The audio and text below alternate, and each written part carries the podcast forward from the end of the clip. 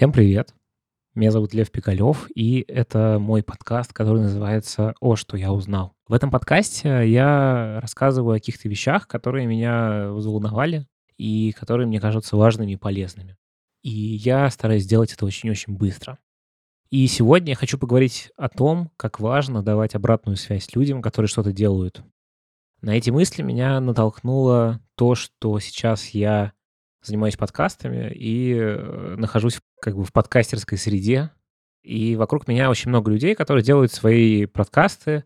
И в основном это ну, не очень большие проекты. И сейчас так устроен рынок, что в основном эти люди делают это на энтузиазме, потому что аудитории не так много в целом, которая слушает подкасты, и нет активного рынка рекламы. И, в общем, в основном это все происходит на энтузиазме. Там нет денег и какого-то подтверждения того, что ты делаешь что-то важное, для тебя э, его очень мало. Вот, и на самом деле самый главный стимул продолжать для тех людей, которые сейчас делают подкасты, это просто обратная связь от слушателей. И ее довольно сложно получить. Очень немного людей берут и пишут что-то автору или оставляют отзыв на площадке. И на самом деле я как раз хотел бы сказать о том, что очень важно давать обратную связь. И речь не только про подкастеров.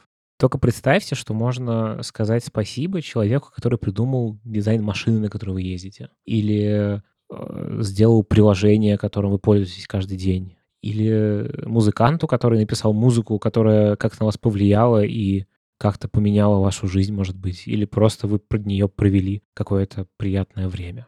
И, ну, помимо музыканта, помимо дизайнера, можно сказать спасибо людям, которые каждый день убираются у нас на улице, которые занимаются совершенно разной работой. Можно сказать спасибо водителю автобуса. И представьте, на самом деле, что это может поменять как-то среду вокруг нас, потому что будет больше людей, которые увидят положительную обратную связь от мира, и делают свою работу лучше.